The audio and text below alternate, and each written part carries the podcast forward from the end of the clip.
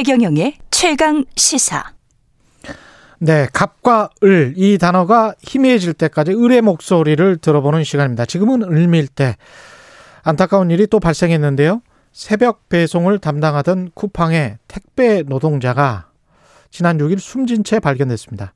벌써 쿠팡에서만 심야 업무 근로자가 6명 사망한 건데요. 노동자의 죽음은 이상하게도 멈추지를 않네요. 강민욱 택배 노조 교육 선정국장 연결돼 있습니다. 안녕하세요. 네, 안녕하세요. 예. 안녕하세요라는 그런 인사말을 드리기가 좀 제가 죄송스럽네요.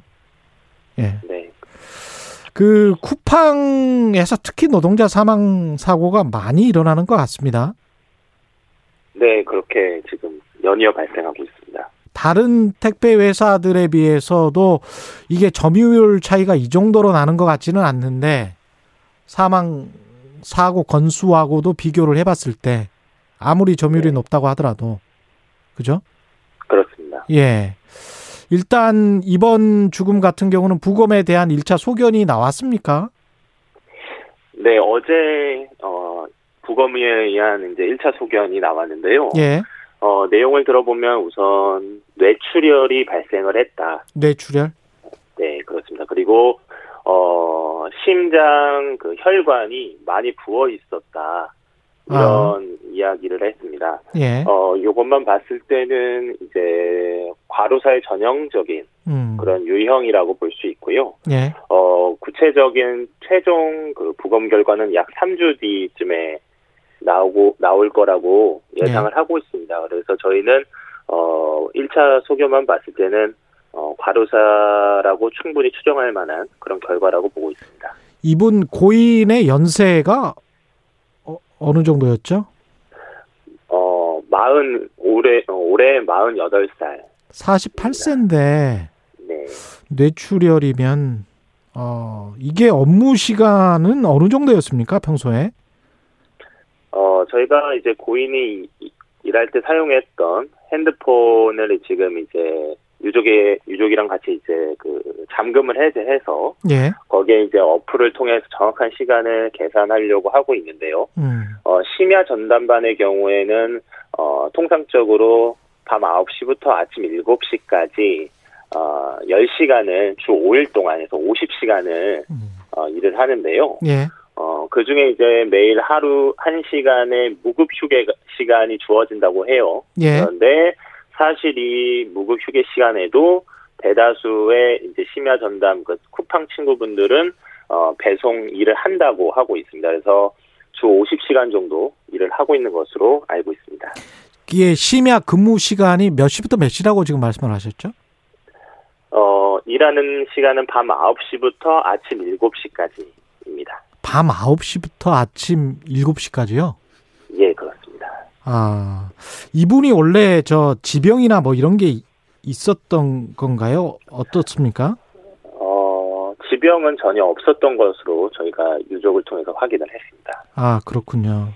이게 밤 9시부터 새벽 7시까지, 어휴. 이렇게 일하고 이 얼마를 받는 겁니까? 아, 저희가 이제 유족을 통해서 확인한 결과는 약 280여만 원이 통장에 찍혔다고 한 달에? 액수를 예, 예, 예. 그렇게 어, 확인을 했습니다. 음. 이게 저 이분 같은 경우는 입사해서 계속해서 심야 시간 노동만 한 건가요?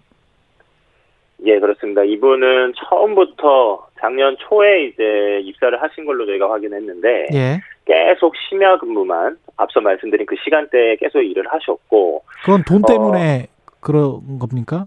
아무래도 예. 이분이 이제 가족분들은 다 이제 자식이나 배우자 되시는 분은 다 창원에서 일을 어, 생활을 하셨는데 이분만 이제 돈을 벌기 위해서 서울에 음. 어, 이 일했던 송파 1캠프 근처에 이제 고시원에서 혼자 생활을 하셨는데요. 아, 심, 심야 근무를 이렇게 쭉 하셨는데도 불구하고 280만 원이라는 걸 저희가 야간 근로 수당이라던가 이런 것들을 쭉 계산을 해본 결과 어, 최저임금에 딱 맞는 정도의 수준만 일을 할, 이제 임금을 받으신 거예요. 예. 그렇게 봤을 때 택배 노동이 굉장히 중노동이라는 것에 비춰봤을 때 음. 어, 너무 심, 심하게 저임금이고 노동 예. 착취다 저희는 이렇게 생각하고 있습니다. 주간에 우리가 일을 해도 최저임금으로 받아도 한 170만 원, 180만 원이잖아요. 그죠? 그렇, 그렇습니다. 예. 근데 밤 9시부터 그 다음 날 아침 7시까지 그리고 280만 원. 예. 예. 아, 이- 이게 쿠팡 측에서는 뭐라고 합니까?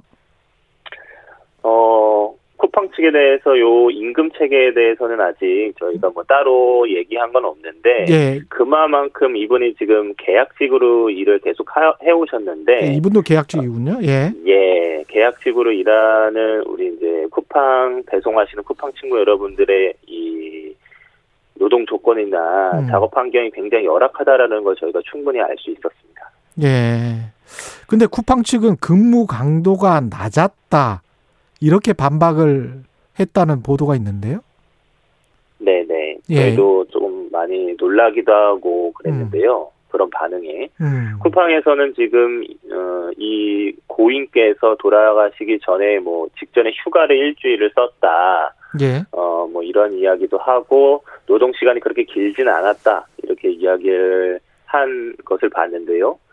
저희는 요거에 대해서 어, 굉장히 좀 어, 문제 있는 입장이라고 생각을 하고 있습니다. 왜냐하면 어, 저희가 유족에게 확인한 결과 고인이 돌아가시 전에 휴가를 사용한 거는 맞습니다. 예. 맞는데 어 거기서 이제 그 쿠팡 배달 어플에서 자동으로 지정해 주는 휴가도 있고 음. 휴게 휴게 하는 날도 있고 예. 이분이 직접 쓴 연차도 있고 그리고 어 설날 때 일한 것 때문에 나오는 대체 휴일도 있고 이런 게 이제 겹쳐진 게 증거예요 돌아가시기 전에 예.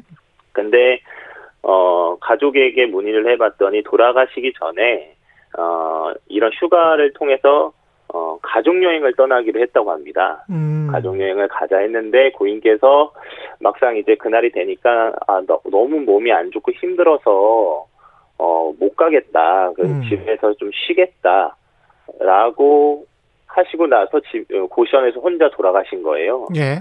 그만큼 평상시에 이분이 굉장히 힘들게 일을 해오셨다라는 건데 음. 이 마치 이것에 대해서 어, 노동 시간이 별로 안 됐다라는 식으로 어, 보도 자료를 쿠팡이 냈다는 거는 어, 과로사에 대한 본인 책임이나 이런 것들을 면피하기 위한 저희는 꼼수라고 생각하고 있습니다. 이게 야간 노동이나 시간당 자금량 뭐 이런 것에 관한 노동법의 어떤 규제가 있, 있습니까 지금? 없습니까? 어, 현재는 없습니다. 예. 현재는 어, 다들 알다시피 주 40시간 최대 52시간 규정만 있는데요. 예. 어, 아시겠지만 야간에 음. 어, 깨어서 일을 한다는 것 자체가 굉장히 힘든 거거든요. 멍해요. 예. 네, 그렇죠. 예. 그런데 그렇기 때문에 야간, 야간 노동 때는 뭐 더 많이 쉬게 한다거나 아니면은 사람을 더 많이 뽑아가지고 노동 강도를 줄여줘야 되는 거죠. 일반적으로 봤을 때. 그렇죠. 그런- 예. 그리고 어, 과로사를 판정할 때 보면 야간 근로 시간에 근무를 했다면 30%의 시간을 가산을 합니다. 아, 예. 네, 그렇게 판정할 때는 그런 것들이 있지만 음. 어, 야간 근무를 할 때는 예를 들어서 주간 근무보다 좀 적게 해야 된다거나 예. 어, 휴게 시간을 더 줘야 된다거나 이런 게 없습니다. 그래서 굉장히 큰 문제고요. 음. 그래서 쿠팡은 이런 노동법의 허점을 이용해서 노동자들을 현재 혹사시키고 있는 거다. 저희는 이렇게 보고 있습니다. 방금 과로사 이야기 하셨는데 이번 네. 사건 같은 경우는 산재 인정이 될까요? 산업재해로? 어, 이게 저희도 요전에 이제 작년 10월에 70 물류센터에서 돌아가셨던 27살 청년 장덕준 씨 사례를 좀 말씀을 드리면 예. 어, 이분이 처음에 돌아가셨을 때 이분도 역시 이제 심야 노동에 시달리다가 돌아가셨는데 예. 쿠팡 측에서 저 이제 어, 택배 노조와 과로사 대책위가 이 과로사가 명백하다라고 주장했는데 음. 쿠팡에서는 절대 이건 과로사가 아니고 음. 어, 과로사 대책위와 노조의 어, 이런 입장에 대해서 법적 대응도 하겠다고 막 이제 엄포를 놨던 과정이 있었습니다. 그런데 얼마 이제 얼마 전 설 즈음에 산재 승인을 받았죠. 예. 받게 됐고 어, 이분 같은 경우도 어, 지금 이미 이제 쿠팡은 과로사 아닌 것처럼 얘기하고 있지만, 음. 어, 계속 야간에, 어, 택배 노동이라는 중노동을 계속 해왔다는 점, 그리고, 어, 주 50시간, 거기에다가 야간 시간, 야간 근로 시간에 가산을 하고, 어, 매일 휴게 시간 1시간도 사실상 일을 했다고 봤을 때, 어, 이런 점들을 감안했을 때 충분히 산재 인정이 가능하다. 저희는 그렇게 생각하고 있습니다. 이게 심야 배송이나 새벽 배송이나 이런 것들이 한국에만 유독 있는 것 같아요. 사실은 선진국 어디에도 이렇게 빨리 배송을 하고 배송을 네. 받아야 되고 그런 과정에서 노동자가 너무 혹사당해서 사람이 죽고 그런데 소비자들이 원한다고 해서 또는 소비자가 원하는 것처럼 이렇게 프로모션이나 마케팅을 굉장히 심하게 하잖아요. 그걸 마케팅 그렇습니다. 포인트로 삼고 있는데 이건 좀 이건 좀 이상하지 않습니까? 아, 정말 저도 이제, 어, 대한민국의 택배 노동자 과로사가 굉장히 연이어 발생하다 보니까 해외 언론들에서 예. 많이 이제 취재를 오는데, 이 배송이라는 단어 앞에 로켓, 심야, 총알, 어, 이런 새벽, 이런 단어들이 붙은다는 거를, 어, 해외 언론들이 접했을 때 굉장히 거의 경악에 가까운 반응을 보입니다. 당연히 그 사람들은 그 사, 네. 이 지역 배송하는 사람들도 쉬어야죠. 이게 먼저 인식이 되거든요.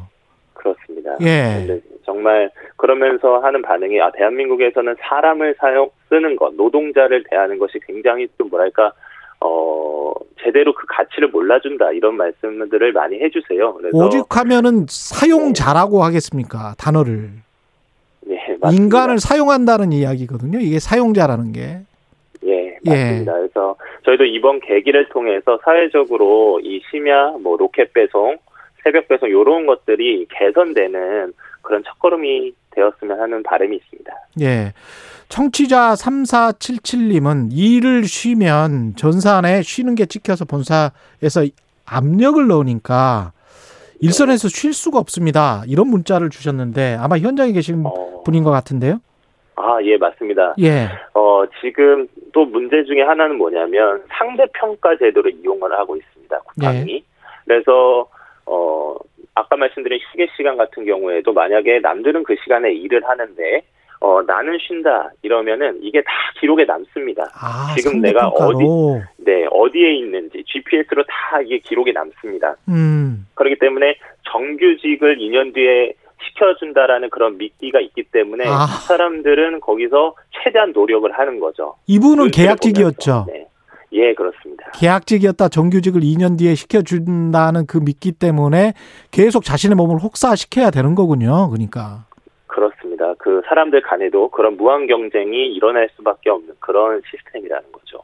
쿠팡 같은 곳이랄지 그 물류회사들에서 정기적인 건강검진제도 같은 거는 있습니까?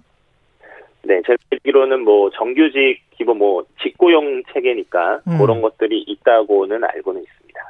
이 쿠팡이 상장을 공식화하면서 그 내부 근로자에게 자사주를 지급하겠다 이런 어 언론 일종의 이제 언론 플레이를 하면서 또 다른 이제 비판 보도 나오고 있는데 여기에 관해서는 어떻게 보십니까? 어, 그러니까 이제 어, 저희도 그거 보면서 음. 어, 대외적으로는 사람들이 어, 뭐 국회에서도 그렇지만 어, 예. 쿠팡이 다- 어, 다른 여타 이제 택배 회사보다는 어, 좀 고용 구조가 굉장히 좋지 않냐. 예. 이런 얘기들을 많이 합니다. 그런데 실제 이제 대다수는 일용직이거나 계약직인 경우가 많습니다. 예. 그런데 어, 소수의 이제 정규직들이 있는 것을 가지고 대대적으로 이것이 대다수이냐 이제 홍보를 많이 이제 하고 있는 거죠. 음. 그래서 이미 알려진 바에도 물류센터 같은 경우에는 7, 80%가 일용직으로 봐, 봐야 하고 이제 쿠팡 친구도 대부분 계약직, 그래서 뭐 3개월 계약직, 6개월, 9개월을 계약해서 어 2년 되면 이제 정규직이 시켜주는 그런데 그 비율이 그렇게 많지도 않은데 예. 소수의 정규직이 된 사람들을 가지고 쿠팡에서는 대대적으로 그런데 선전, 홍보, 언론 플레이 이런 거에 열을 올리고 있다. 저희는 그렇게 보고 있습니다. 중대재해처벌법 이렇게 쿠팡 같은 회사는 어떻게 적용 대상이 될 수가 있을까요? 어, 저희는 대상이 될 수 있다고 보고 있고 예. 중대재해기업처벌법이 이런 기업 처벌하라고 저희는 만든 거라고 생각을 하고요. 예. 그래서 꼭 그런 측면에서도 어, 처벌을 할 수 있도록 해야 되지 않냐 이렇게 생각하고 있습니다. 네, 말씀 감사하고요. 지금까지 강민욱 택배노조 교육 선정국장이었습니다. 고맙습니다. 예, 감사합니다. KBS 일라디오 최경련의 최강 시사 듣고 계신 지금 시각은 8시 45분입니다.